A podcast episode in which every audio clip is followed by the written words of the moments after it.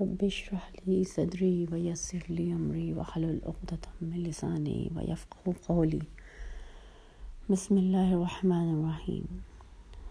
حدیث مبارکہ میں آتا ہے کہ قرآن کی فضیلت تمام کلام پر ایسی ہے جیسی اللہ کی فضیلت تمام مخلوق پر ہے. او کا مقال نبی صلی اللہ علیہ وسلم. موجودہ حالات میں اللہ کی رحمت کو متوجہ کرنے، اپنے گناہوں کا کفارہ ادا کرنے اور اپنی مغفرت کے اسباب تلاش کرنے کی ضرورت ہے۔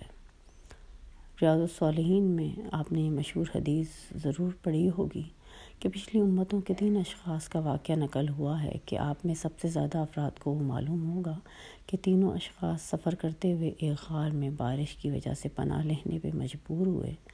ایک بڑی چٹان پھسل کر اس دوران میں غار کے منہ پہ آ کے گر گئی۔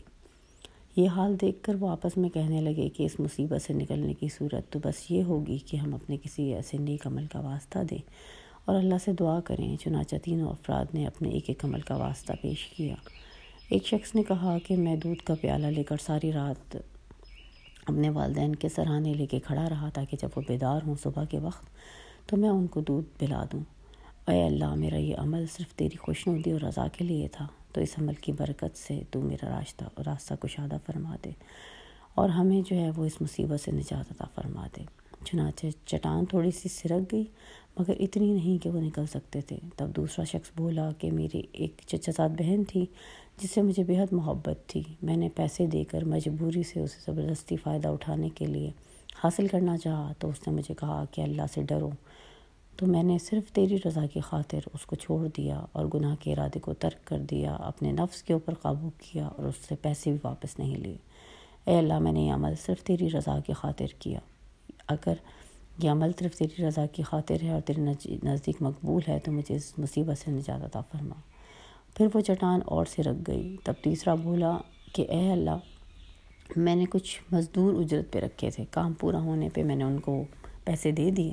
مگر ایک مزدور جو تھا وہ اجرت حاصل کیے بغیر ہی چلا گیا تو اس کے مال کو میں نے مزید جو ہے وہ انویسٹمنٹ میں لگا دیا بزنس میں لگا دیا اور اس کے، اس سے اتنا فائدہ ہوا کہ کئی بہت زیادہ بھیڑ، بکریاں کیٹلز وغیرہ اور مال تجارت ہوا۔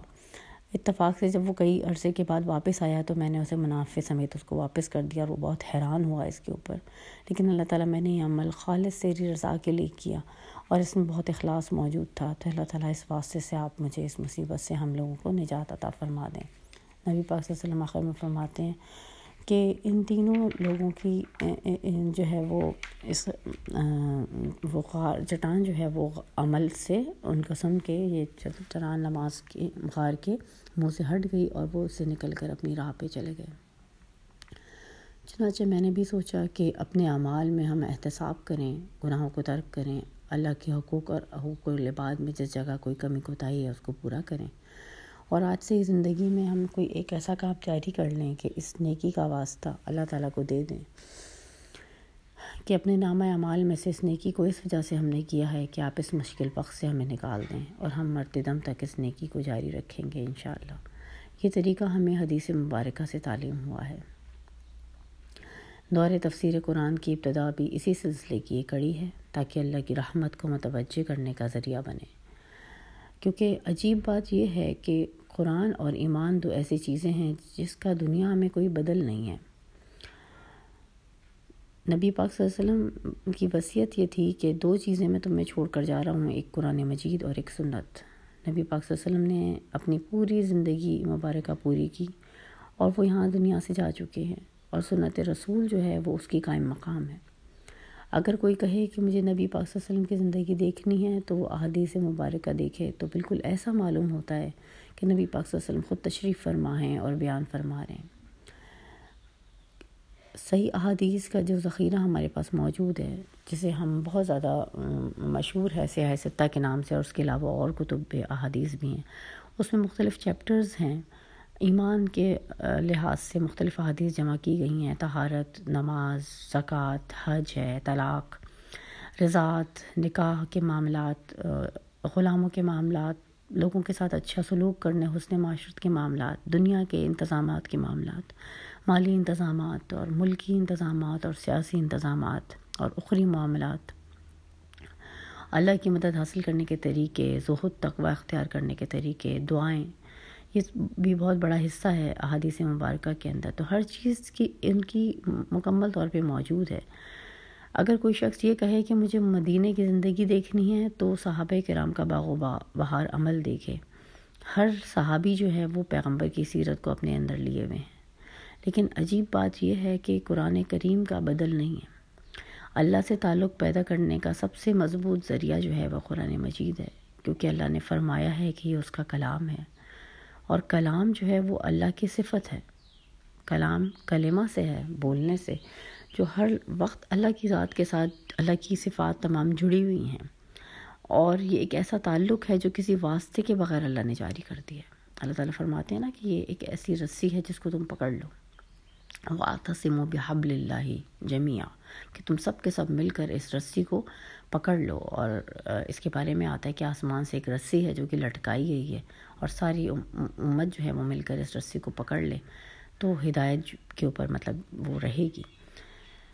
خالق اور مخلوق کے درمیان یعنی اللہ تک پہنچنے میں صرف ایک قدم کی دوری پہ ہیں۔